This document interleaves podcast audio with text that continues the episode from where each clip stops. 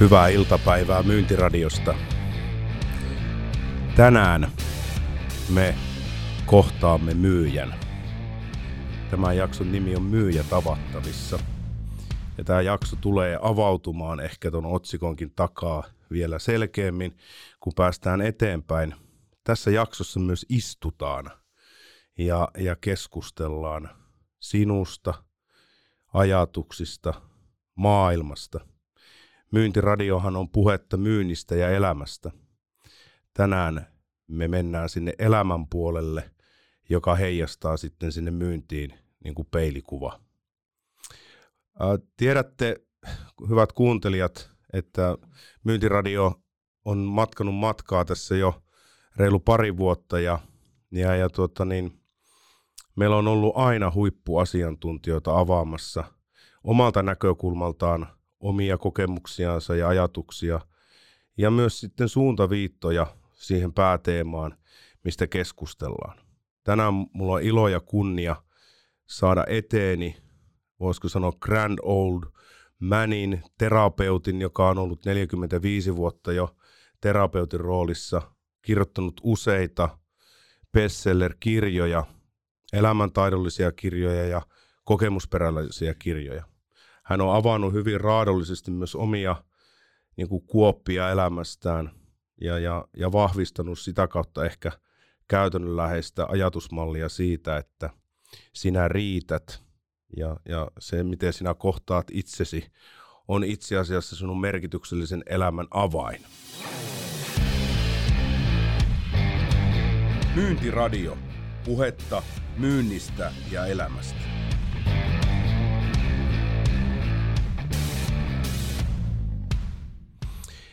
Ennen kuin mennään vielä vieraaseen vahvemmin, niin haluan kiittää jälleen kerran teidän aktiivisuutta ja teidän läsnäoloa.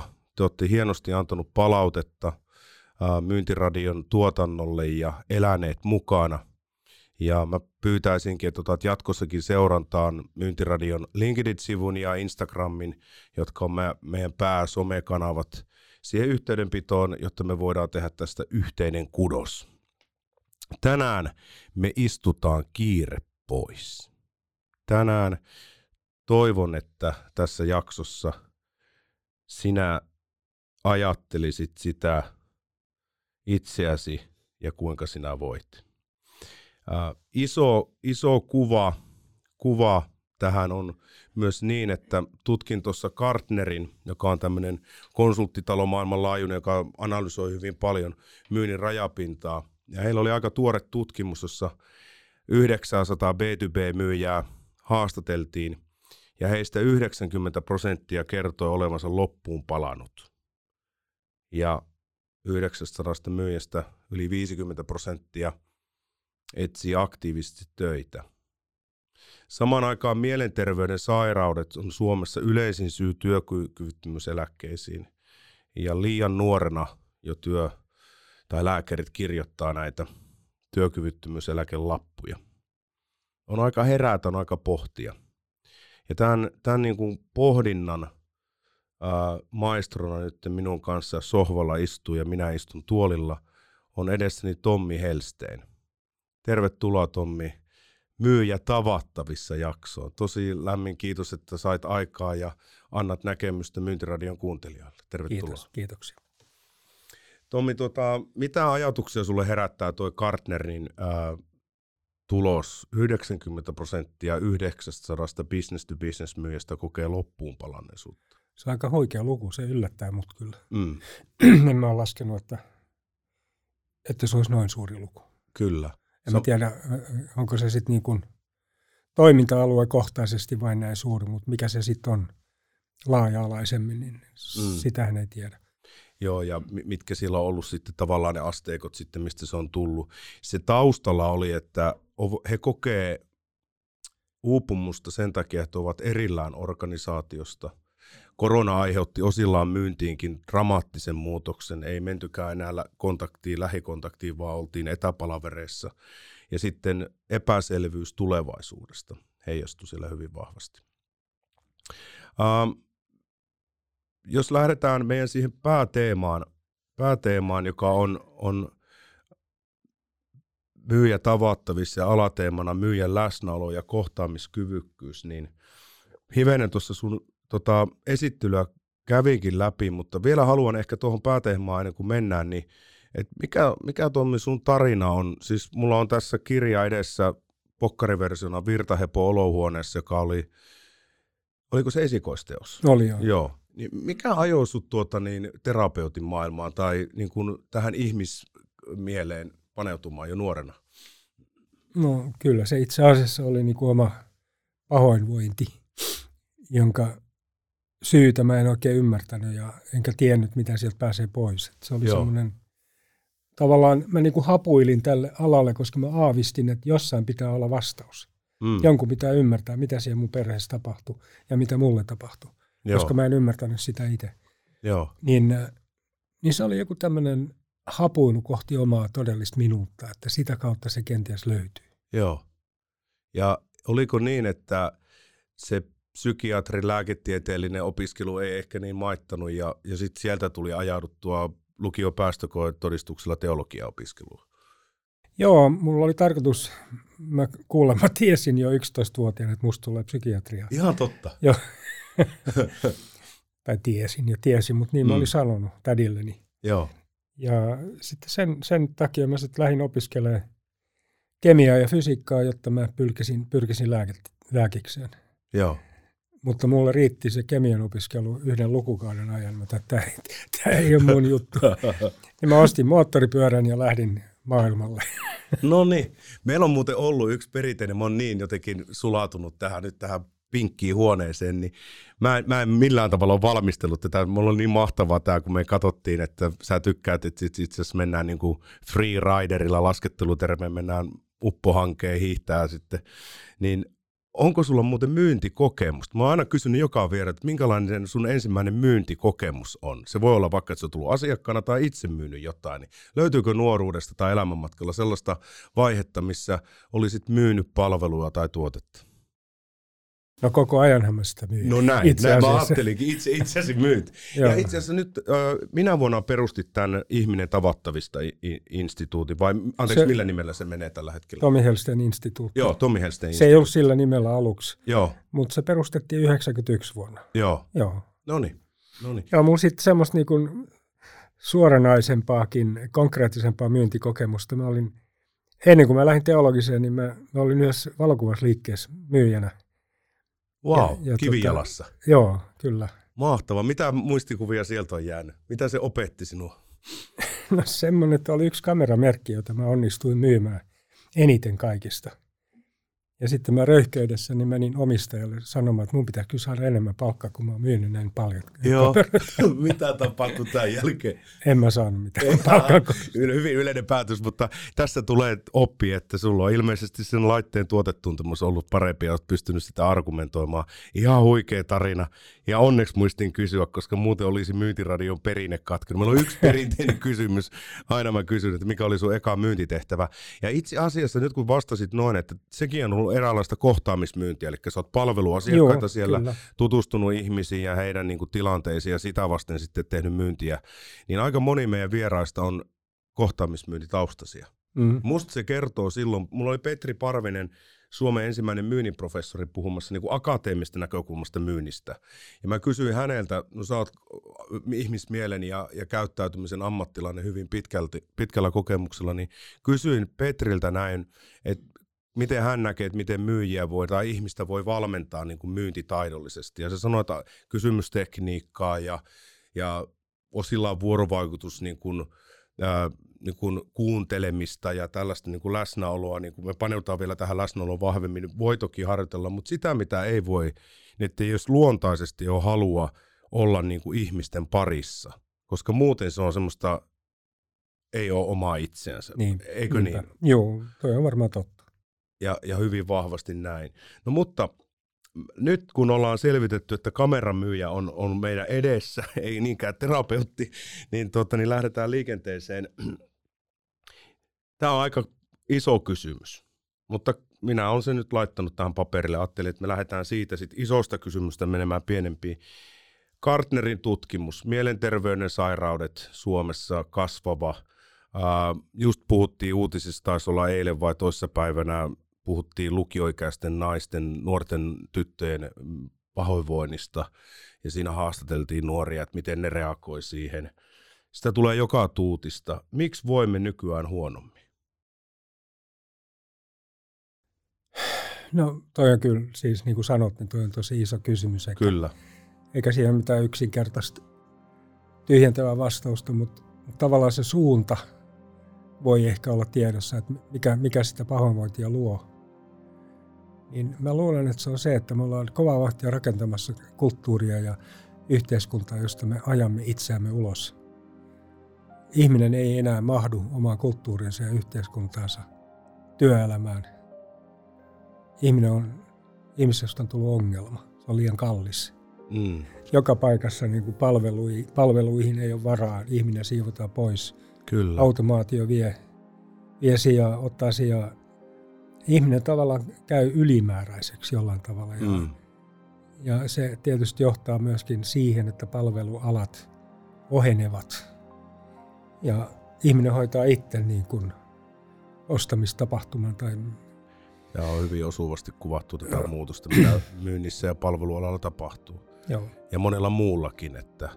Ja samaan aikaan toki on puhuttu siitä, että okei, robotiikka ja tekoäly hoitaa tiettyjä asioita ja sieltä vapautuu sitten uusia tehtäviä, mutta onhan tämä muutosvauhti tavallaan ihmismieleen varmaan aika kohtuuttoman suuri. Niin, ja tämä, tämä asetelma, jos tämä pitää paikkansa, johtaa vähitellen siihen, että ihmisen suoritus on tullut arvokkaammaksi kuin ihminen itse. Yes. Ja tämä synnyttää pahoinvointia ja tämä synnyttää semmoista, niin kuin, että sä niin kuin, kun sä elät semmoisessa, että ihmisyyttä hylätään, niin sä opit, sä sisäistät sen ja vähitellen sä opit hylkäämään itsesi. Mm. Että sä kadotat yhteyden niin kuin itteesi, mm. autentti, autenttisuutesi. Ja tämä on se, joka synnyttää ö, uupumusta ja loppuun palamista. Joo. Yhteyden kadottaminen itteen, ei se, että sä teet paljon töitä. Joo se synnyttää väsymystä, joka Joo. on eri asia kuin uupumus. Joo.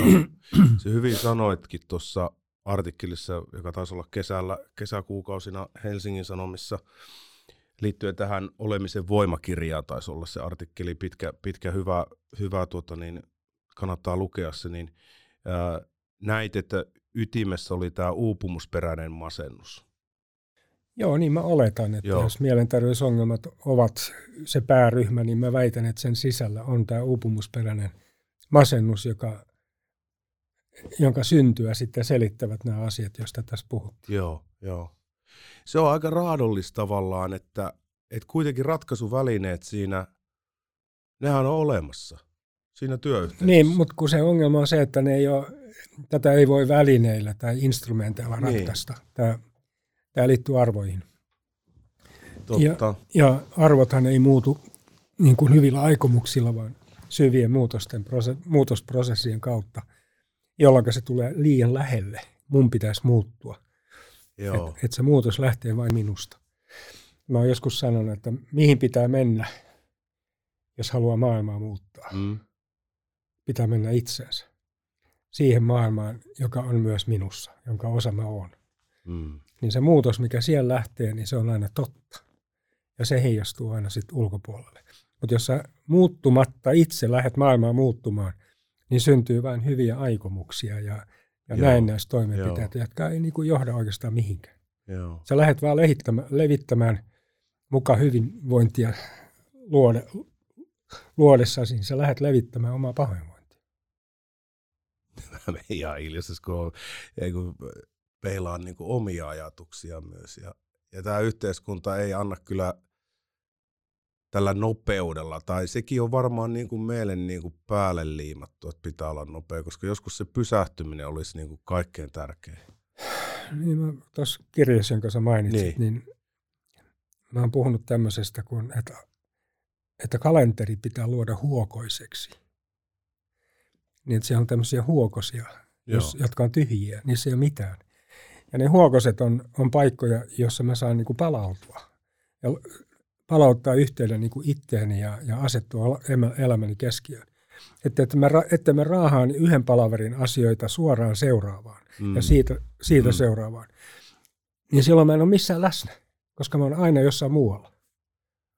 Ja silloin se tavallaan se suorittaminen ja tekeminen ei enää nouse siitä, kuka mä olen, joo. koska se yhteys on jo katkennut. Se on katkennut, joo. ja sen takia me tarvitaan niitä huokosia sekä ihan viikoittain, mutta myös ihan päivittäin. Mm. Että vaikka ne on hyviä, lyhyitä, lyhyitä muutaman minuutin pätkiä, jolla on herppää kupin kahvia tai on itsekseni hiljaa, niin mä ehdin ehkä siinä sitten tavallaan löytää takas itse, itseni mm. luokse. Mm. Joo, ja tämä pätee, jos ajatellaan myyntityötäkin, ja tässähän kävi niin, myynnissähän siis tulosta ei saavu, tulos on aina historia, että jos vaan niin kuin sitä katsoo, niin ei koskaan tulosta saa kiinni, vaan se tulee tekemisestä, aktiivisuudesta ja sen tekee. Onneksi vielä, minä olen nyt ihmisläheinen ja me puhutaan paljon just tästä riittämättömyydestä ja, ja Kartnerin tulokset kertoo, että ei nyt voida ihan niin hyvin. Toivottavasti noin kovia lukuja nyt, jos puhtaasti Suomessa tehtäisiin, mutta varmasti on hälyttäviä signaleita sielläkin, niin, niin ää, myynti panos jakautuu niin kuin klassikkomaisesti määrään suuntaan ja laatuun. Eli meillä on myyntikäyntejä, myyntiaktiviteettia, tarjouksia, puhelinsoittoja. Ja sitten me mietitään palvelua, mitä me suunnataan jonkun tyylisille asiakkaille. Ja sitten se laatu on se hitreitti tavallaan, mitä siitä tulee. Ja se on niin kuin tavallaan matematiikkaa. Se on nyt tätä suoritusta, mistä puhuit. Joo. Ja tämän tekee sitten ihminen, jolla on tahto, asenne, taito, eli, eli pätevyydet tehdä. Niin pelättiin, että no kun mennään remote-etämyyntiin, niin määrä laskee, niin sehän vaan nousi ja ihmiset jättää lounaat välistä ja hyppää Teamsista suoraan toiseen Teamsiin. Toi huokosuus on vaan hävis. Ehkä siellä on yksi syy seuraus myös tähän pahoinvointiin tietyllä tavalla. Niin, voi olla, että silloin saat niin kuin pelkästään sen suorituksen varassa, kun Kyllä. on muita yhteyksiä, mm. muita merkityksiä, niin sä, sä teet sitä ja sit, sitten vähitellen sä teet sitä itse kustannuksella. Mm. Toi, tos kun luin tota, menee vähän niin kuin mä tykkään myös freeridata ja mä otan kiinni nyt tuosta olemisen voimasta ja Ootko samaa mieltä, eikä meidän tarvi olla samaa mieltä, mutta tuota, niin, niin tota, mä oon paljon miettinyt sitä johtamisyhteyttä ja myyjä ja asiakasvälistä, niin kuin asia, tässä jos olisit mun asiakas ja mä myyjä, niin mm. tätä yhteyttä niin si, tähän on vuorovaikutus. Puhun kahden ihmisen, en robotiikan ja automaation, niin siinä, siinä tämä on voimakkaan yhteys, me nähdään ja me kuullaan ja aistitaan toistamme, niin niissä on samoja elementtejä kuin se on ihmisen ihmiselle. Eli, eli, ja ja tämä, tämä olemisen voima kirja rohkeudesta ja levollisesta vaikuttamisesta, mikä on Tommin uusin kirja, ääritön lukusuositus kaikille siitä, niin mä otin yhden äh, luvun alusta, Mä ihan kirjasin ylös tämän. Joo. Niin täällä lu, lu, kuunnelkaas, miten, miten Tommi on kirjoittanut. En voi johtaa sinua, ellen näe sinua. En voi nähdä sinua, ellen näe itseäni. En voi nähdä itseäni, jollen tunne itseäni. En voi tuntea itseäni, jolle suostu kohtaamaan itseäni. En voi kohdata itseäni, jos ei minus, jollei minussa ole nöyryyttä. Mun mielestä oli niinku semmoinen pysäyttävä, että mä ajoin parkkipaikalle sivuun ja katsoin sen kohdan vaan, että mä pääsen siihen takaisin, koska tuossa saavutettiin nyt tavallaan semmoinen, että että niinku se haavoittuvaisuus, se, että, että kun nyt täällä on paljon myyjiä, myyntipäälliköitä, myynninjohtajia, toimitusjohtajia kuuntelijoina, niin, niin, niin toi niinku kyllä pysäytti mua miettiä, että onko mussa nöyryyttä niinku kuunnella oikeasti omaa heikkoutta ja varjoja ja, mm. ja, ja sirpaleisuutta siellä. Joo, jos pohditaan sitä toisen näkemistä. Niin. Jos vähän puretaan sitä, että mitä se on, että mä näen sinut. Mm. Niin sehän on loppujen lopuksi sitä, että mä kunnioitan sinua. Koska vasta sitten, kun mä kunnioitan sinua, sulle tulee kokemus siitä, että sä tuut oikeasti nähdyksi. Ja sitten kysytään seuraavaksi, että miten mä opin sua kunnioittamaan, miten mm. mä opin toisia ihmisiä kunnioittamaan. Ja paradoksaalisesti se tapahtuu siten, että mä kohtaan omaa raadollisuutta ja keskenäräisyyttäni ja tuun siitä tietoiseksi. Tämä synnyttää nöyryyttä. Ja se nöyryys puolestaan tekee toisen kunnioittamisen helpoksi, mm. koska ei ole varaa muuhun enää. Se on totta. Ja silloin voi sanoa, että mitä syvemmin mä oon itseäni ja omaa heikkouttani kohdannut ja tiedostanut, sitä helpompi mun on kunnioittaa sinua ja, ja kääntää. Mitä suurempi tarve mulla on kritisoida, tuomita, vähätellä, halveksia sinua, sitä ohuempi on mun itsetuntemus. Totta. Koska silloin mulla on kaikki motiivi tavallaan niin kuin olla pakonomaisesti oikeassa. Ja jotta mä voisin olla oikeassa, mun pitää olla lähelläni ihmisiä, jotka ovat väärässä. Mm. Ja tässä syntyy muun muassa työpaikkakiusaaminen. Joo, Että mä astun sun päälle ja kuvittelen, että mä tuun sillä pitemmäksi. joo. Mutta enhän mä tuu. Mä vaan paljastan lyhyyteni. Kyllä, ihan täysin. Ja kuinka paljon, paljon sieltä niin kuin vapautui sitä hyvää energiaa, millä sitten voisi viedä, koska myynnissä yksi helmasynti on, kun mä peilaan tätä myyntikäyttäytymiseen kanssa, että me oletetaan paljon asiakkaan puolesta, Mm. eikä edes viititä selvittää, että onko mun oletus edes oikein. Niinpä. Eikä edes tiedetä, että me oletetaan. Niin, No toi on vielä vahvempi, kyllä. On joo. Toi on kyllä vielä vahvempi. Sä saat mut hiljaiseksi kaikkein eniten. Niin, Tästä niin fan... mutta eikö niin se muuten on. Me ei edes tiedetä. Joo. Jeesus. Ottakaa toi nyt ylös siitä kuuntelijat oikeasti.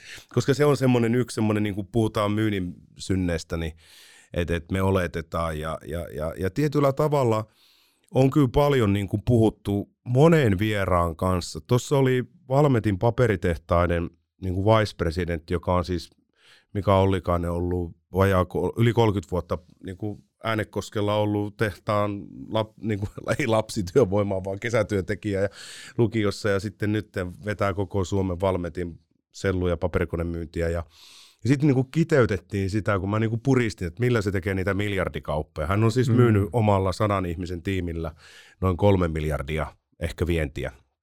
Ja, ja, ja ne on isoja kompleksia, niin loppukädessä sanoi, että faktat voi heittää kuka vaan tiskiin, kilpailijakin. Mutta se, joka vie sen tunteen siitä, niin se saa sen kaupan. Ja siellä on tämmöisiä suhteita ollut, että hän oli yhden asiakkaan tyttären häissä Indonesiassa, se oli 1500 vierasta, oli kunniavierasta. Se on tietysti kulttuurikin ohjaa, mutta mitä ajatuksia tuommoista, fakta, tunne, kohtaamiskyvykkyys, niin tässä on paljon resonanssia, eikö vaan? On, on. Joo. Ollaan käynnistämässä tämän kirjan pohjalta yhteistyötä yhden tämmöisen kiinteistövälitysyrityksen kanssa. Joo. Ja ihan siinä alkumetriä, kun me puhuttiin näistä asioista, niin päädyttiin siihen, että tämä kiinteistöfirma lopettaa myynnin kokonaan. Ei myy mitään. Ne vain kohtaa ihmisen. Fantastista. Joo. Ja tota, sitten kun sä oikeasti kohtaat ihmisen, niin sattuu vain sitten niin, että se ihmisen kaikkein syvin tarve tulee tyydytetyksi. Koska se on meidän ihmisten syvin tarve. Joku näkee mut ja kuulee mut ja kohtaa. Niin siitä syntyy niin hirvittävän suuri helpotus ja ilo, että se kauppa tehdään ikään kuin vahingossa, vaikka sitä ei aiottukaan tehdä. Niin se, Ja tämä vaatii sitten omistajalta niinku huikean rohkeuden, että se Kyllä. uskaltaa lähteä tälle ja luottaa siihen, että näin todella tapahtuu. Kiinteistöfirma, väli, kiinteistövälitysfirma, joka ei enää myy yhtään mitään. Mm. Ja, ne- ja, ja, ja mun mielestä tuossa, tuossa on niin iso vahvuus se, että mä oon puhunut, en tiedä onko se oma termi vai onko se vaan, vaan jostain kopioinut, enkä enää muista mistä, mutta tämä kohtaamiskyvykkyys tavallaan ää, kohdata. Ja ne toi tavallaan, että älä myy, vaan kuuntele, auta, niin kuin oo siinä tilanteessa aidosti läsnä, kunnioittaa, niin toi on todella, mä toivon, että toi on menestys ja se skaalautuu. Mä Tot- uskon näin, Niin, uskon näin, koska se johtaja seisoo tämän ajatuksen takana niin kuin omistaja niin täysin. Mm. Meillä on kohta niin, että me, en mä puhu nyt, mä en halveeraa millään tavalla to, niin kuin terapeutteja tässä vaan, että, mutta siinähän tämä kiinteistövälittäjä, joka ei nyt myy, vaan se kohtaa, niin se on eräällä tavalla, niin kuin, siinä on eri elämäntilanteessa, voi olla, että pariskunta myy omaa perheasuntoa, jossa on koko perhe kasvanut ja nyt ne hakee vaan kerrostaloasuntoa, niin siellähän ollaan tosi vahvojen tunteidenkin eh, niin kuin vah, niin kuin altistutaan niille. Ja tässä on semmoinen juttu, että sä et voi feikata, sä et voi tehdä tästä mitään tekniikkaa. niin, Että sä ikään kuin oot kohtaavinasi yes. ja hämäät sillä ihmisiä, koska me luetaan toisiamme sellaisena kuin me olemme, ei sellaisina kuin me yritämme olla. Meidän tunteet rekisteröi. Ja silloin tullaan tuohon, mitä sä puhuit tuosta Mm. tunteista. Mm. Niin, että siinä pitää olla totta, siinä pitää olla aito. Sul, sul ei saa oikeasti olla sitä aikomusta, että sä myyt nyt jotain. Ja to, to, to, se tos... voi tulla sekundäärisesti siinä, Kyllä. ja tuleekin tietysti, koska viimeistään se ostaja ymmärtää ruveta ostamaan jotain. On, joo. Joo, ja, ja tota, ollut semmoinen kuin vaikuttamistilanne kuva, että niin kuin myynnissä, että et selling is asking question, semmoinen amerikkalainen voisiko sanoa nyt, kun sun kanssa tässä juttelee, niin hapaatus, mutta, mm. mutta on se toisaalta totta, että, että hyvä myyjä niin kuin on auttamisroolissa ja se, jos se on rehellisillä tarkoitusperillä, niin ne on, ne on tosi voimakkaita. Mulla on tullut hyviä ystävyyssuhteita niin kuin asiakkaiden kanssa, että Joo. me ollaan niin kuin, ei enää olla semmoisissa työtehtävissä, voitaisiin niin kuin ha- harjoittaa niin kuin transaktiota, mutta niin kuin ollaan niin kuin ystäviä. Niin se on mulle merkki siitä, että siellä on ollut niin kuin voimakkaampi niin kuin connection kuin pelkästään, että euroja on tullut ja Joo. on, on niin kuin myyntipudjetti täyttynyt. ja, ja, Mutta sitten on niin kuin vaikuttamistilanteeseen niin kuin on mennyt sieltä, että sillä on aina fakta- ja tunnepuolen asiat, mitä pitää niin kuin, niin kuin asiakkaan tilanteesta, että tunne asiakas, niin sulla on mahdollisuus auttaa sitä, niin toi aito tavallaan kohtaaminen ja raakarehellisyys siinä tilanteessa, niin sehän on täysin tunnepuolen juttua silloin. Täysin. No, mä oon, niin kuin mä sanoin, niin mä oon 94 vuotta. Niin, me tässä, mä oon 97, kyllä. Joo. Niin, niin, niin, se tarkoittaa sitä, että mä oon istunut hyvin pitkään tämmöisellä, mitä mä nimitän aitiopaikaksi ihmisyyteen. No varmasti. Yli 40 vuotta. Niin sillä aitiopaikalla mä oon nähnyt oikeastaan aika syvälle ihmiseen. Ja kun menee riittävän syvälle, niin löytää sieltä pohjalta jotain, joka tekee meistä kaikista samanlaisia, vaikka me ollaan erilaisia, täysin mm. erilaisia. Mm. Ja se, se, joka sieltä löytyy, joka, te, joka tekee meistä kaikista samanlaisia, on syvä nähdyksi, kuulluksi ja kohdatuksi tulemisen tarve. Siis se on meidän suurin ja syvin tarve. Joo. Ja se tarkoittaa itse asiassa sitä, että meidän syvin tarve on yhteyden tarve. Mm. Ja, ja jos sitä vielä avaa, niin sehän tarkoittaa sitä, että meidän syvin tarve on rakkauden tarve. Mm. Ja tämä tarve kulkee meidän mukana joka paikkaan, myöskin myyntitilanteeseen. Niin jos joku siinä oikeasti kohtaa mut, kuulee mut, ettei sillä ole mitään tämmöistä niinku tekniikkaa tai aikomusta, vaan se on aidosti läsnä ja kohtaa mut, niin mitä tapahtuu? Mun kaikkein syvin inhimillinen tarve tulee tyydytetyksi. Ja siitä syntyy niin suuri ilo ja vapautuneisuus, että ei tule mielekään mennä tekemään sitä kauppaa jonnekin muualle. Totta. Sä saat tavallaan niin kuin airbagin, joka tai niin kuin lapsuusajan heinäpellon tuoksun sieraimiin ja Joo. oot niin kuin vapaa. Joo. Tietyllä tavalla. Kyllä, siinä, niin kuin se helpotus on niin Helpotus ja, niin kuin, joo, ja, ja, ja, ja sitten taas tämä tämä voima ja nopeus ja suorituskeskeytys, niin se ei oikein anna, anna niin kuin tolle niin kuin puolelle mahdollisuutta edes. Ei niin, koska siinä ei olla läsnä. Niin. Mä oon miettinyt semmoista asiaa, joka estää läsnäoloa, niin se on kiire. Kyllä. Ja kiire, kiirehän ei ole sitä, että sä teet paljon asioita, mm. vaan se on sitä, että sä et ole läsnä siinä, mitä sä teet. Sä et ole läsnä siinä, mitä sä tee. Niin, koska sun sanottu. pitäisi olla jo seuraavassa hetkessä tekemässä seuraava. Kyllä. Ja silloin kun sä et ole läsnä siinä, mitä sä teet, jos se on vaikka myyntitila, mm. niin että sä voi kuulla Ei. sitä toista. Ei. Sä muka kuulet, mutta et kuitenkaan kuule, koska Kyllä. sä koko ajan kehittelet jotain, millä sä suoritat tämän myyntimanööverin. Kyllä. Ja silloin se menee niin kuin sivusuun se koko juttu. Joo. Tuossa tota, mainitsitkin sen tämän, missä päädyit sitten rakkauteen. Niin mulla oli tässä yhtenä teemana tämä, kuinka tulla nähdyksi ja kuulluksi. Se oli siinä Helsingin Sanomien artikkelissa ja olet viitannut noissa kirjoissakin siihen, niin, niin, niin mä oon kanssa aistinut sen, että, että tuota niin, tavallaan nämä on niin kuin sulla on niin next levelillä tämä keskustelu nyt, että yrittää, niin kuin, että onko tämä mun viitekeys enää niin kuin voimauttava ollenkaan, mutta mä oon aina miettinyt, kun mä oon ollut esihenkilö tai johtaja, esimies, millä nimellä, mutta kuitenkin niin kuin porukan niin kuin se vetäjä, niin silloin mun johtamisyhteys on ollut hyvä, kun mulle on tultu puhumaan Ja mä oon toki mennyt itse myös kysymään ja puhumaan. Ja, ja, niin kun, ja sitten kun se häviää, niin se on merkki kyllä siitä, että ei kyllä enää arvosteta ja luoteta. Ja se on varmaan silloin niin, että se johdettavan niin kun ajatus siitä, että häntä ei ole kyllä nähty tai kuultu, niin on vaan silloin kasvanut. Niin on. Eikö vaan? Kyllä. Kyllä, ja silloin sehän on hylkäämiskokemus niin. itse asiassa. Mm. Että toinen kun ei näe mua, ei kohtaa, ei kuule, niin se hylkää mut. Mm. Ja jos mä oon tämmöisessä, tämmöisessä niin johtamiskulttuuri, että se tämmöinen lähestyminen on muuttunut kulttuuriksi johtamisessa, mm. niin silloinhan mä oon tilanteessa, jossa mua koko ajan siivotaan pois. Just niin.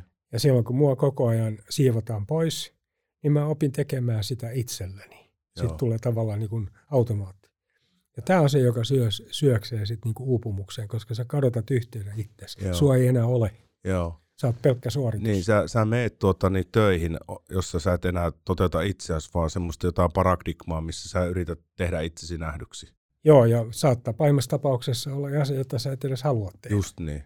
Just niin. koska sä oot väärässä paikassa. Sua juuri ei kuultu. Niin. niin. Joo, juuri näin. Etsitkö myyjää vai etsitkö myynnin kasvua? Kaikkein näihin on vastaus frontliners.fi-sivujen kautta. Ja nyt me hypätään takaisin jaksoon.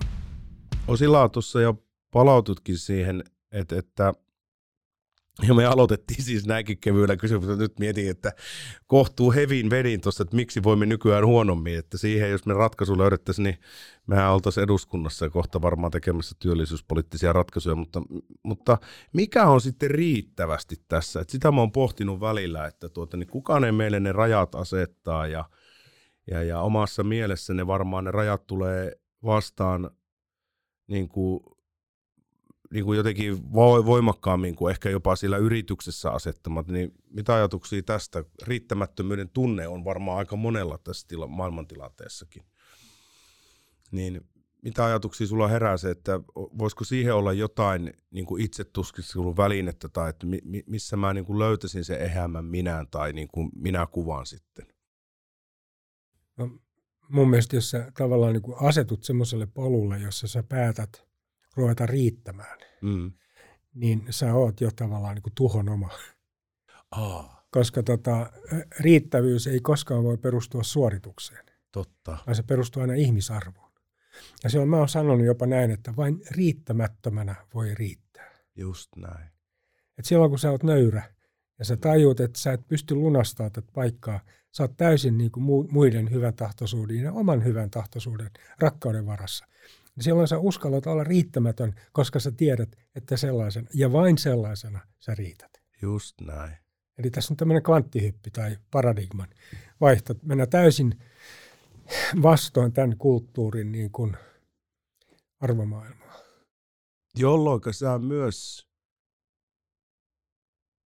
kun sä ton niin kuin ymmärrät, minä riitän näillä. Ja se ei poista sitä, että sä kehityt. Sillähän sä ei. tiedät. Ei, ei voi, sehän on päästä kartalle tavallaan, niin kuin sun, sun elämän kartalle tavallaan. Niin kuin nyt, sä on, nyt sä oot A-pisteeseen ja sun b ehkä mennä, niin, niin sä osaat myös sitten sanoa ei niihin tehtäviin, jotka ei niin kuin, niin kuin siihen riittämättömyyden niin kuin toimikaan. Joo, koska sä et tavallaan hae sitä merkitystä enää muilta itse ulkopuolelta, suorituksista, vaan sulla on se koska sä tiedät, että ei kellään voi olla semmoista riittämistä, joka perustuu suorituksiin. Se perustuu aina riittämättömyyden, riittävän syvään oivaltamiseen. Ai Jeesus. Tähänkö menee tämä lause, kun mä, mä niin kuin yritin, voisi sanoa omaksua sun tuotantoon muutamassa päivässä tai viikossa, ei niinkään, vaan. Täällä on paljon semmoisia teemoja, mistä sä kirjoitat ja oot nostanut esille eri artikkeleissa, niin – tämä oli kova, minkä mä kirjoitin tähän ylös, koska tämä, tietyllä tavalla mä näen, että tämä liittyisi nyt tähän, mistä just puhuttiin tästä, että se, joka niin kuin on sinut sen riittämättömyyden kanssa eikä aseta siinä, niin sillä on itse asiassa aika helppo olla, koska oikeasti sillä ei, se on vapaa silloin siitä. Niin Ei, no, ei se tarvitse lunastaa mitään. Ei mitään. Edes osoittautua miksikään. Kyllä. Sä olet se, mikä sä olet. On. Ja sitten jos, ja ajattele, kun se löytää rakkauden sitten puolison tai elämänkumppanin, siinä tilassa, sehän on nyt meni niin koko vartalo kylmät väreet, että no mä oon, mä oon kyllä löytänyt sen, että mulla on sinänsä, että, että terveisiä vaan sinne rakkaalleni. Niin, että näin, meillä menee nyt vahvasti. Sitten mä niin kuin tässä uudestaan niin kuin tajusin, että miten hyvä tilanne tässä onkaan elämässä. Mutta, mutta sitten mulla oli tämmöinen kirjoitus, otin ylös, mun mielestä riittää, liittyy osillaan tähän. Et nimittäin voi saada tarpeeksi sitä, mitä et tarvitse. Niin. Tämä on ihan uskomattoman voima, voimattava lause. Avaa vähän tätä. No mä oon miettinyt tarpeita. Joo. Ja mä näissä kirjoitinkin tuossa kirjassa, että tarpeet ovat niin kuin, meidän tarpeet kuuluu, koska tarpeet tekee meistä haavoittuvia. Mm. Siis kun mulla on joku tarve, niin mä en voi kontrolloida sitä, että saanko mä sen, jos se on vaikka rakkauden tarve. Mm. niin se rakkauden tarve tekee musta haavoittuvan. Ja silloin se rakkauden tarve avaa mua niin kuin korkeammalle tietoisuuden tasolle, Mm. jossa ei enää pelata tämmöisillä kuin kontrolli ja hallit- hallinta ja vaatimus, ja, Joo. vaan siellä vallitsee haavoittuvuus Joo. ja avuttomuus ja, ja rakkauden tarve. No nyt, jos emme tätä tunnisteta, niin ne tarpeet valuu alemmalle tasolle ja muuttuu haluiksi. Yes. Mä haluan isomman auton, mä haluan Mm. sitä, mä haluan tätä, enemmän rahaa, enemmän vapaa-aikaa, enemmän Mm. sitä tai tätä. Mm.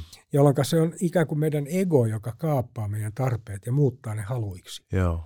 Ja silloin me lähdetään ajamaan takaa jotain, mitä me kuvitellaan tarvitsevamme, mutta se onkin jotain, mitä me halutaan. Ja silloin me ei voida koskaan päästä perille, Ei, koska me ajetaan takaa vääriä asioita. Miten,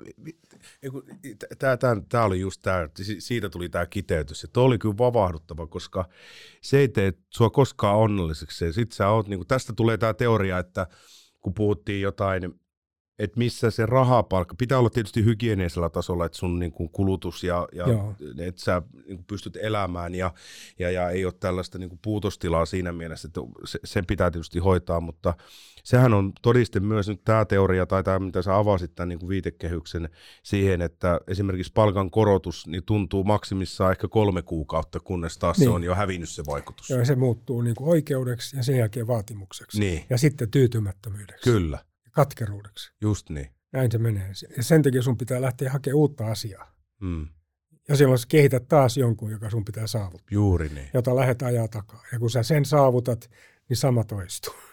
Ja tästä johtuu se, että sä et voi saada tarpeeksi sitä, sitä mitä sä et tarvitse.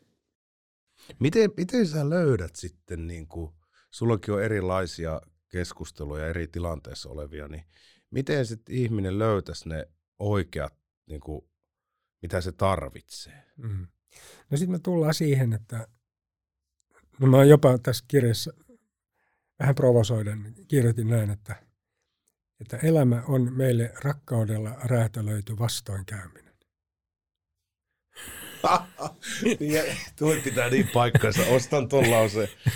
Joka tarkoittaa sitä, että täällä ei ensisijaisesti ole tarkoitus pitää hauskaa mm. ja viihtyä ja, ja tota, bailata, mm. Joo, vaan on tarkoitus, että me, me kasvetaan tietoisuudessa, kypsymme.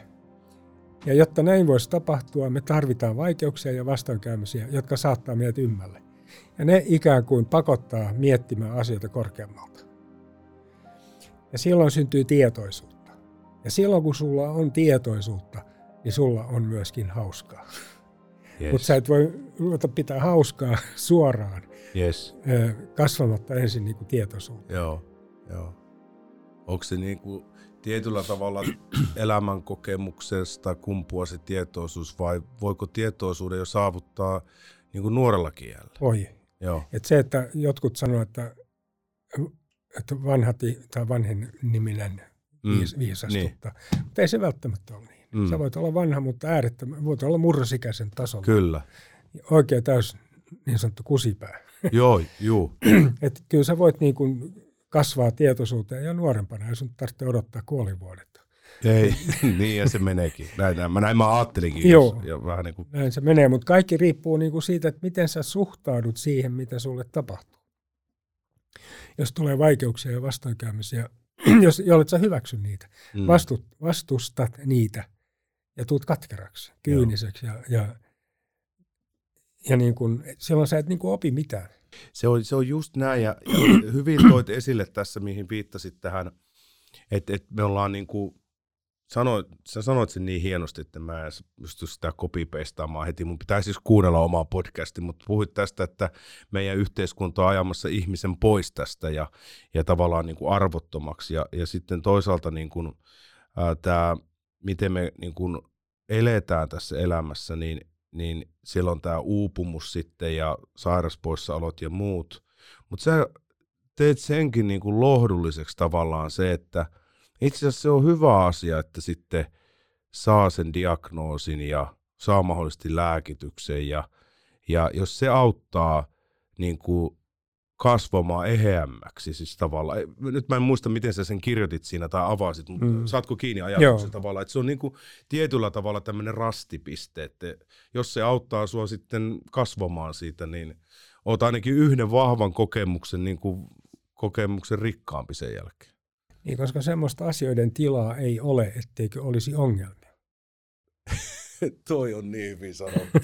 siis ne, ne tulevat ennemmin tai myöhemmin, ihan varmasti. Niin tulee. Ja silloin se, se, että sä ajat takaa jotain tilaa, jos ei ole ongelmia, ei koskaan voi olla ratkaisu. Kuunnelkaa tota, sellaista, ei, niin, niin, nimenomaan, että tota, niin, ja silloin tavallaan, niin kuin mä oon joskus niin kuin leikkisesti, että hei, jos sulla tuli vastaväite tai joku ongelma asiakkaalta, niin anna aina ruusu asiakkaalle, koska se just paransi sua. Niinpä. Ti- tietyllä Joo, tavalla, kyllä. tämmöinen sama metafora juuri, siinä. Juuri näin. Mm.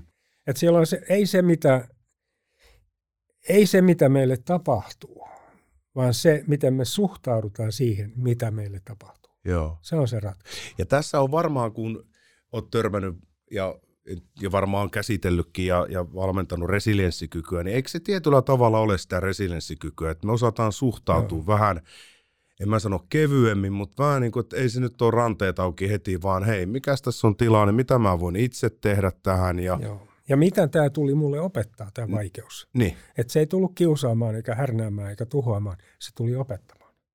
Ai mä en opi siitä mitään, jolle mä kuuntele sitä ja hyväksy ja tutkis sitä. Miksi mun piti tämä kokea? mitä hyvää tähän tahto mulle antaa. Joo. Ja silloin se suhtautuminen siihen vaikeuteen ja vastoinkäymiseen muuttuu sellaiseksi, että mä rupean kuuntelemaan sitä uteliaisuudella ja rupean näkemään ja kuulemaan, miksi se tuli. Mm. Usein ihmiset tämmöistä järkytysten, kun ensireaktio on se, että ei kauheata, miksi mulle tapahtuu tämmöistä, ei ole oikein. Mutta jos sen hyväksyy ja, ja suostuu siihen, niin jonkun ajan kuluttua tajuaa, että juuri tänne mä tarttin. Juuri tämä piti tapahtua mulle, koska nyt vasta mä tajuan, missä mä oon. Tuossa on iso viisaus kyllä. Joo. Ja sitten kun sä oot riittävän usein tämmöisessä elänyt, mm.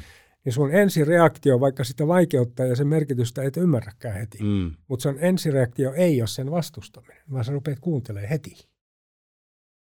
Mm. Tuossa oli, ei itse, Mä katson nyt tuottajaa, onko se, kyllä siellä, siellä on, ne kuuntelee vahvasti ja me ollaan aikataulussa, koska tota, niin tuli semmoinen johdannainen, että mulla oli Kaisa Mäkäräinen, maailmanmestari ja, ja siis useita niin kuin maailmanmestaruus niin kuin kausia taustalla näissä, näissä kisoissa, niin hän oli puhumassa tämmöistä, niin kuin, kuinka ylläpitää huippusuoritus. Ja Kaisa Mäkäräinen sanoi siinä sitten, että hänen kokemusperäistä, kun se oli siis kymmenen vuotta ylikin siellä huipulla, että on paljon äh, helpompaa päästä huipulle kuin pysyä siellä tietyllä tavalla. Ja, ja sitten se otti sen, että silloin oli oppipaikka. Se vähän sama niin kuin mitä tuossa, niin kuin miten ne oli, kun siellä on niin kuin paine siinä, kun siellä on satojen tuhansien yleisö, miljoona yleisö telkkarissa ja siellä paikan päällä ja oot just kahdella sekunnilla johdat ja viimeisellä ampumapaikalla, jos sä ammut siinä ohi, niin sä menetät sen mitalin tai vastaavaa. Ja, ja sitten ne lähti siitä, että ne ei koskaan niin kuin, ää, jos siellä tuli epäonnistuminen, niin se ei ollut koskaan niin kuin, niin kuin, niin kuin loputon niin kuin semmoinen, niin kuin, että nyt grande katastrofi, vaan ne otti sen, että mitä tästä opittiin. Ne kohtas sen tuolla samalla tavalla, Kyllä. siinä oli sama analogia Joo. ja se oli hirveän voimauttava, kun hänen elekielä silloin kun se veti sen, näki sen, että se oli itse asiassa se, että ne opiskeli sen, ne käsitteli, siis se sanoi, että sillä oli kilpasisaria, jotka ei käsitellyt sitä vastoinkäymistä, Joo. vaan ne opetteli käsittelee. Eikö tässä ole vähän sama? Sama juttu. Ajattele myyntitiimiä. Kyllä. Tulee turpaa jossain isossa Joo. tarjouksessa, niin mitä tästä opittiin? Mitä me voidaan tässä yhdessä tehdä? Niin. Ja... Sen sijaan, että sä tutkit sitä asiakasta Mm. ja löydät sieltä sit, Niin. siitä tapahtumasta virheitä, niin sä käännäkin katseen niin kuin itteesi ja rupeat tutkimaan itteesi. Ja se on se hetki, kun katse kääntyy muiden kritisoinnista, olosuhteiden valittamisesta, katse kääntyy kohti omaa itseään ja rupeaa tutkimaan itseään, niin se on se hetki, jolla alkaa syntyä tietoisuutta. Koska tietoisuutta ei synny muita tutkimalla tai olosuhteita tutkimalla. Tämä on, toi, toi on kultainen. Ja silloin sä, kun sä suostut sen tekemään, niin sä, sä vapaudut siitä. Sun ei tarvitse samoja virheitä toistaa enää, koska sä, ne opetti jo sulle. Mm. Ja sitten taas palataan tähän, juostaan pääkainalossa jo seuraavia, eikä reflektoida välttämättä ja kohdata sitä, niin kuin kuvasit tuolla tavalla, niin me jätetään huomattavan paljon oppimisen paikkoja arjessa niin kuin ottamatta vastaan. Joo. Se on just noin. Ja siksi niitä pitää toistaa, niitä samoja virheitä koko ajan. niin, niin, että No sä et niinku opi koskaan mitään. ei, ei niin, mennään vaan. Tota, ihan huikeeta. Tässä on nyt vähän, mä tuota, niin, mietin, että viime tartutaan ja mi, mikä tuolta tulokulma on. Yksi semmoinen, mitä mä tuota, niin, ähm, mietin, tota, sä oot siihen jo viitannutkin, mutta ehkä tässä niin kuin voisi vielä nostaa sen läsnäolo, on se sana. Ja, ja tuota niin, äh, myynnissä ja just tämä, miten olet tämän kiinteistövälitysfirman kanssa, mitä siellä on tapahtumassa, että, että se ei olekaan myyntikeskustelu, vaan se on kohtaamista ja, ja aitoa läsnäoloa, niin mi, miten tätä läsnäolon kyvykkyyttä voisi sitten parantaa? On, on, onko se, sä voit vielä toistaa ehkä ja varmaan jo kerroitkin, mutta mä otan vielä niinku, ehkä niinku pingpoinaan vaan sen, niin läsnäolo on äh, toolkitti, voisiko sanoa näin. No kun semmoista ei ole. No niin. mutta mutta kaikki, kaikki tietoiseksi syntyminen alkaa siitä, kun tunnistat sen ja myönnät sen, että sä et ole läsnä. Se on se kohta, jossa alkaa niin kuin syntyä tietoisuutta. Muuta tapaa niin kuin ei ole.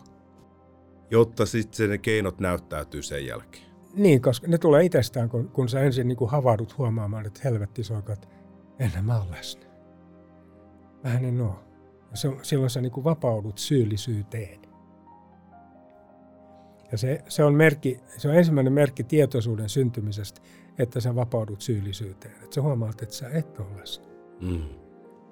Koska eihän sulla ole mitään muutettavaa, jolla et sä ensin tiedosta se, sitä, että sä et ole läsnä. Se alkaa siitä. Eli että sä oot oikeasti niin kuin syyllinen ja Joo. heikko ja keskeneräinen. Tämä on, tämä on mun juttu, tämä on mun ongelma. Joo. Siitä lähtee tavallaan, kun sä sen kynnyksen yli pääset, niin kaikki lähtee tapahtuu aika lailla itsestään, koska silloin sä et enää juokse itseäsi pakoon, Mm. vaan sä kohtaat itseäsi. Ja silloin sä rupeat tutkimaan itseäsi. Ja se on se hetki, jolloin, jolloin, sä, jolloin sinussa alkaa syntyä tietoisuutta. Mm. Ja tietoisuus loppujen lopuksi on se, joka antaa sulle kyvyn olla läsnä tässä hetkessä.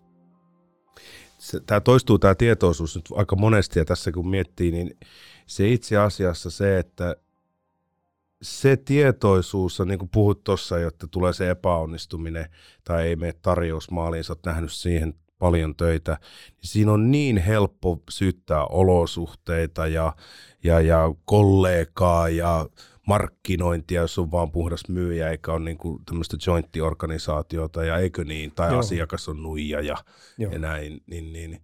Ja nämä on niitä, mitä, mitä pitäisi tehdä, koska koska tuosta huokuu, mä koin nyt niin vahvoja vahailmista, että kun sä oot tavallaan tietoinen siitä itsestäsi ja sinut sen kanssa, niin se, sehän tekee, niin kuin, niin kuin, muista kuka oli sanonut, että rakkaus tekee vapaaksi tavallaan. Niin tämä Joo. nyt, hyvä itsetietoisuus tekee sut vapaaksi, ei kusipäisellä tavalla, vaan niin kuin, siihen kartastoon niin kuin sijoittaa itsensä Joo, ja voimaan paremmin. näin on.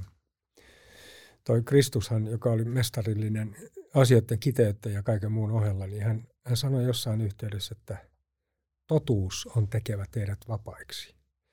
Ja mä mietin, että mikä on se totuus, mistä hän puhuu. Onko se joku dogmikokoelma, Mm. joku uskonnollinen lausuma, mikä se on? Joo.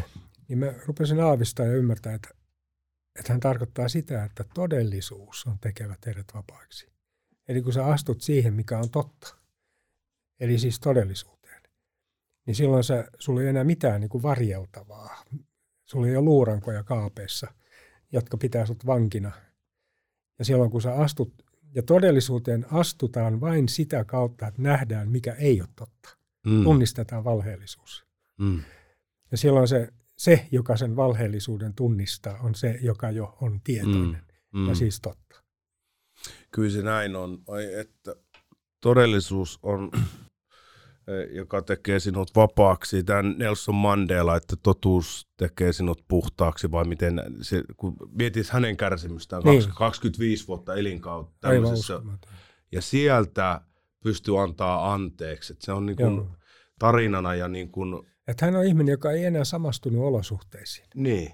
Vaan hän toteutti sen, mikä on totta niissä olosuhteissa, joissa hän oli. Kyllä jolloin ne ei pystyneet vangitse, pitämään, pitämään.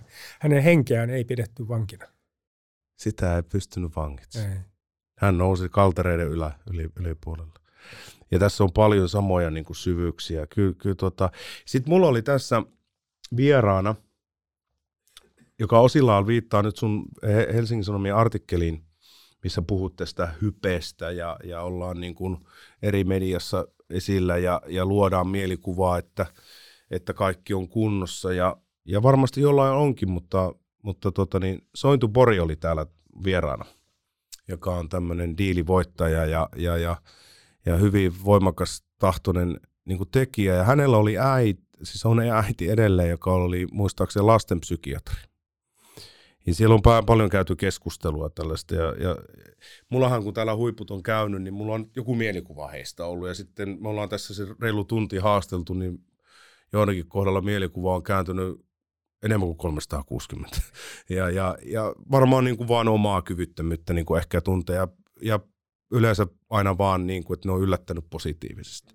Niin Sointu sanoi näin, että hänellä on kotona jo sanottu se äitinsä puolesta. Ne, jotka palaa kirkkaammalla liekillä, niillä on yleensä pisimmät varjot. Joo. Ja, hyvin ja sanottu. Ei kookki, hyvin sanottu. Ja, ja jotenkin siinä, kun luin sitä sun artikkelia, missä puhuit siitä vähän samasta teemasta siinä Hesarin artikkelissa, niin tuli tämä tää sanonta mieleen. Niin ehkä haluaisin vielä tosta puhua, että, että kun tämä yhteiskunta ajaa siihen tietyllä tavalla huomiotalouteen, niin nämä, mitä tässä ollaan puhuttu, niin se vaatii oikeasti semmoista niin kuin henkistä lujuutta pysähtyä ja löytää se tietoisuus ja oma varjo ja, ja näin, niin tämä tulee mulla vaan, ei, mä en pysty edes esittämään sitä kysymystä niin ajatuksena sulle. Ajatko, siis allekirjoitatko ajatustani? Joo, mä, mä tiedän, tämä on vähän sukulaisajatus, mutta mä, mä, kun mä oon pohtinut paljon tietoisuutta, mm. niin, niin mä näen tietoisuuden tämmöisellä niin kuin korkeammalla tasolla olemisen, joka ei tarkoita sitä, että sä oot parempi ihminen, sä oot vaan tietoisempi ihminen. Joo. Ja mitä korkeammalle sä nouset tällä tietoisuuden asteikolla, sitä selkeämmin sä oot tietoinen omasta keskeneräisyydestä. Just niin. Eli sen voisi sanoa näin, että suuret ihmiset ovat äärettömän tietoisia omasta pienuudestaan, kun taas pienet ihmiset ovat äärettömän tietoisia omasta suuruudestaan. Joo, toi on noin. niin silloin kun sä oot noussut korkeammalle tietoisuuden tasolle, sä oot noussut sinne siksi, että sä oot koko ajan kuljettanut nöyryyttä mukanasi. Ja kun sä olet siellä ylhäällä, niin sulla sielläkin on se nöyryys mukana. Sä et ole tullut paremmaksi, sä oot vaan tietoisempi. Ja silloin, mitä, mitä korkeammalle mennään tutkimaan ihmisiä, jotka on tietoisia ja suuria mystikoita, niin ne on ihmisiä, jotka mielestään eivät ole päässeet vielä mihinkään ja aloittavat huomenna alusta. Wow. Ja tämä on mun mielestä niin kuin, juuri näin se on. Ja tämä on myös, tämä menee ihan huippumyyjäänkin. Varmasti. Tai huippuopettajaan, tai ei, ei ne sillä historialla siellä niin kuin, niin kuin tee mitään, vaan ne, ne saa aina sen uuden kaupan siitä nykyhetkestä. Kyllä. Just olemasta asiakkuudesta tai hyvinhoidosta, u- uusi asiak- tai niin kuin jälleenostosta ja muusta. Niin menee, toi on kyllä niin kuin hyvä kiteytys kaiken kaikkiaan toi, että tavallaan, ja tuossa oli se, niin kuin tykkään koplata aina aikaisempiin tarinoihin, kun näistä löytyy niin paljon, niin kuin myyntiradiossa puhutaan puhetta myynnistä ja elämästä, niin Kim Väisänen oli täällä vieraana. Hän oli tehnyt kirjasa, kirjan huippumyyjät, jossa se oli haastattelut 16 eri myyjää eri toimialoilta. Oli kiinteistövälittäjää, softamyyjää, tämmöistä SaaS-myyjää ja, ja teollisuuteen, raskasta teollisuutta palvelevaa myyntiä tekevää. Ja mä kysyin Kimiltä sitten nauhoituksessa, että mikä yhdistävä tekijä näissä 16 myyjässä niin kuin yllätti sua kaikkein eniten? En niin, että mikä siellä oli se, niin kuin siellä tuli tahto ja asenne ja tämmöinen, että haluaa ja rakastaa työtänsä ja tämän tyylisiä juttuja. Niin Kim sanoi, että prosessi. Nämä ihmiset teki niin kuin prosessimaisesti tiettyjä asioita, niin kuin semmoisena niin kuin pelikirjamaisesti, jotta ne varmisti yhteydenpidon ja asiakkuuden hoidollisia tämmöisiä niin kuin järjestelmäasioitakin. Ja se vapautti taas heille aikaa sille luovuudelle ja, ja sille asiakkaan luottamuksen ja arvostuksen saamiselle. Tavallaan se se rakenne oli niin sisäistetty, Kyllä. että se vapautti sut Kyllä. kohtaamiseen. Niin kuin, niin kuin tavallaan, että monet, monethan niin kuin sanoo, että no en tee sitä ja tätä, mutta kun se jää tekemättä, niin sitten se monimutkaistaa taas sitten loppukädessä asioita ja sulla menee sitten siihen säheltämiseen aikaa, että tässä tuli vaan tämmöinen niin kuin semmoinen äh, ajatus tuohon, mitä sanoit, että kun sitten niin kuin ne aloittaa tavallaan päivän alusta, siellä ne huippumyyjät totesivat, että se on, niin kuin he tekevät sen daily jobin, mutta se, se antaa heille enemmän aikaa olla asiakkaan kanssa. Anna aikaa vuorovaikutukselle, niin saat tilaisuuden myymiseen. Joo. Niin kuin tavallaan Niin, kiteytettynä. Joo, kyllä. Tai anna aikaa Tai vuorovaikutukselle. et, et, et oikeastaan et saa tilaisuutta myymiseen, Ma- vaan voit nähdä, miten myyn, myy, myyminen tapahtuu. Ky- no niin. Tätä mun, nyt sä Tomi teit mulle sellaiset, että mun täytyy mun tavallaan one-linerit muuttaa täysin. Että eihän se menee just sanottuun, että et saa ti- aikaa myymiseen vaan, sano vielä uudestaan se, vaan tilaisuuden, Vapaudut katsomaan, miten kauppa syntyy. niin, vapaudut katsomaan, miten va- koska silloin, jos sä ajattelet noin, niin sä et olekaan myymässä, vaan sä oikeasti sukellat sun asiakkaan asiakkaan ongelmiin ja siitä tulee ihan hedelmällinen keskustelu. Joo, ja kuitenkin sä koko ajan säilytät tietoisuuden siitä, että tämä ei ole mikään terapiaistunto, Kyllä. vaan tämä on kuitenkin myyntitapahtuma. Niin, tavoitteellinen keskustelu, Niin. mutta siinä kuitenkin va- se ei ole semmoinen päälle puskeva sillä tavalla, että siinä on tietyt roolit, koska kyllähän paljon tulee palautetta, että älä tuu tänne itsestäänselvyyksiä kyselee, vaan Joo. semmoinen, niin kuin sullakin on niin kuin pitkä niin kuin näkökulma asioihin, niin sullahan on selkärangassa jo se tietty, Joo, et sekin vapauttaa sut siihen Nimenomaan. niin kuin tietoisuuteen ja niihin... on vähän sama asia. Niin, juuri näin. Eli siellä puhutaan paljon, että, että opettele myynnin niin kuin bisneskriittiset asiat siitä alasta, missä se asiakas on niin hyvin, niin se jättää sulle aikaa oikeasti sitten jutella siitä, eikä vaan niin kuin pätee siinä, että minä tiedän tämänkin Niin. tästä asiasta. Niin ja toimia niin kuin pelosta käsin. N- niin, Silloin, jos sä koet, että, että sä et riitä, just niin, niin. niin sä rupeat hirveästi riittämään, Kyllä. koska pelko ohjaa sua. Mutta jos sä oot päässyt siihen, että, että sä olet riittämätön ja juuri sellaisena riität, niin sit sä oot vapaa. se Sit- fokus voi, voi olla siinä asiakkaassa, eikä sun pelossa. Se on just näin.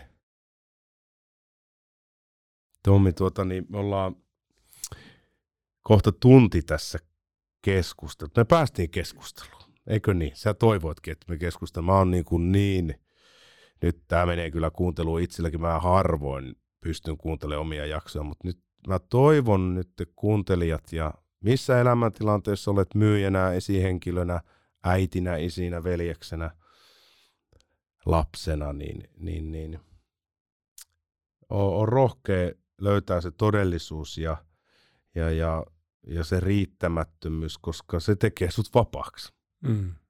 Se, se tekee sut vapaaksi, joka on tässä ehkä synonyymi hyvinvoivammaksi. Nimenomaan. Eikö vaan? Kyllä. Ei, ei.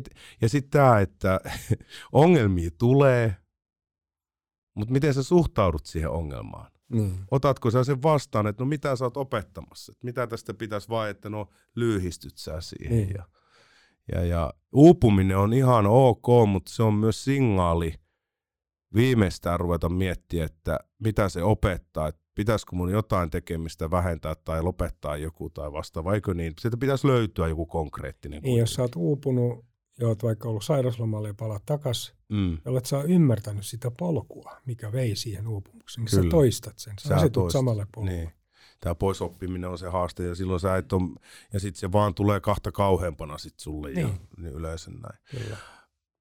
Ähm, meillä on ollut aina tapana tässä lopussa niin kun pyytää muutamia nostoja, ajatuksia vielä, niin jos nyt mietitään, tässä vähän niin kuin reflektoidaan vielä tätä meidän keskusteluakin, niin mitä haluaisit ehkä tästä vaikka nyt sitten olemisen voimasta, kirjarohkeudesta ja levollisesta vaikuttamisesta nostaa esille, niin mitä se opetti se kirjan kirjoittaminen, koska siinä kiteytyy paljon nyt näitä asioita, mitä me ollaan tässäkin tänään juteltu, niin ehkä kuulijoille. No yksi asia, joka joka liittyy johtamiseen ja yli, yleensä vaikuttamiseen. Mm. Niin mä pohdin sitä, että kun yleensä meidän kulttuurissa työelämällä, niin johtajan täytyy osoittautua päteväksi. Joo. Sillä pitää olla kontrolli, sen pitää tietää, mitä se tekee, sen pitää ainakin vaikuttaa siltä. Kyllä. Niin, niin jos sä tavallaan niin putoat siihen tai nouset siihen, että siihen tietoisuuteen, että vain riittämättömänä voi riittää, niin silloin sä vapaudut semmoiseen ihmeelliseen johtamiseen, joka nousee tietämättömyydestä. Miten johtaa tietämättömyydestä käsin? Ja se tietämättömyydestä käsin tarkoittaa itse asiassa sitä, että sä et tiedä. Mm. Sä oot auki, sä oot avoin mm. ja sä oot koko ajan niin kuin dialogissa ja opit uutta ja yhdessä teette tämän johtamisoperaation. Joo. Et, et, et miten se on tavallaan tämmöinen niin egoton Kyllä. johtamista ilman egoa. Kyllä. Tietämättömyydestä käsin. Se vaatii ääretöntä rohkeutta, mutta se herättää yhteyttä ja sitä kautta kunnioitusta ja lopulta tehokkuutta, joka ei ole vaan sitä, että tästä tehdään hy- asioita hyvin, mm. vaan tästä tietämättömyydestä käsin nousevat operaatiot ovat aina briljantteja, koska ne tulee jostain tuolta ylhäältä, mm. selittämättömyyden suunnasta. Mutta se edellyttää rohkeutta menettää kontrolli, mennä tietämättömäksi. Ja, ja kun miettii, että, että, että mitä just sanoit, että tätähän se vaatii, koska ne ihmiset, joilla se rooli on, kun puhuttiin tästä, että tämä yhteiskunta niin kuin, niin kuin, ää, heittää meitä sivuun, niin siellä tietyllä tavalla tekoälyt ja muut hoitaa asioita, mutta siellä se asiantuntijuus ammattitiimeissä, niin se ei vähene, ja jos siinä rupeaa pätemään tiedän myös seuraavaa johtavaa argumentointia, niin se ei kyllä johda mihinkään. Ei. Se on juuri noin, että, että ja silloin puhutaan tästä viidennen tason johtajuudesta mun mielestä myös, joka oli tuossa Good to Great, hyvästä paras kirjassa myöskin, missä niin kuin tavallaan lopputulema on siis siihen, että viidennen tason johtaja voi lähteä huomenna firmasta omasta syystä vaikka seuraavaan haasteeseen – Mm. Mutta mitä tapahtuu, se firma voi edelleen hyvin, koska se mm. ei ole ollut se primusmoottori, vaan Näin se yhteisö. Joo. Hän on uskaltanut olla tietämätön. Hän on viidennen tason johtaja, on, siis tämä on nyt uusi suomennus viiden, viidennen tason, hän on us, uskaltanut olla niin kuin tietämätön. Uskaltakaa myyjinä olla tietämättömiä, puolisona, rakastakaa lujasti, pitäkää itsestänne huolta ja olkaa haavoittuvaisia ja pyrkikää todellisuuteen, koska se tekee teidät vapaaksi ja tietoisuus siitä, että missä mennään, niin minä voimaannuin Tommi tästä, kiitos. kiitos. Ja tässä on hienoa, tämä, tämä niin kuin myyntiradion hostina, niin sain maailmanluokan terapeuttisen istunnon samalla.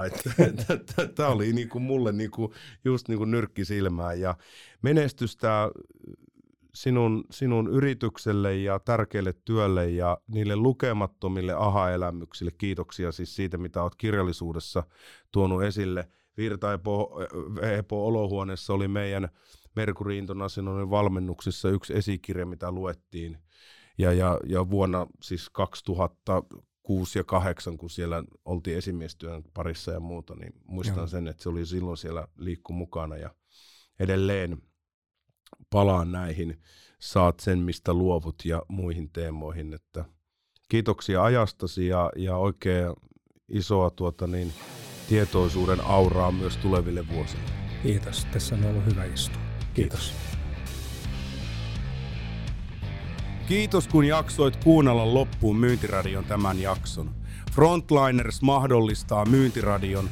Frontliners on samalla uniikki myynnin palveluyhtiö Suomessa. Me kasvamme sinun rinnalla, sinun myyntiorganisaation sisällä erilaisin palvelumuodoin. Tutustu meidän palveluun frontliners.fi-sivulla, jos haluat myyntiin kasvua.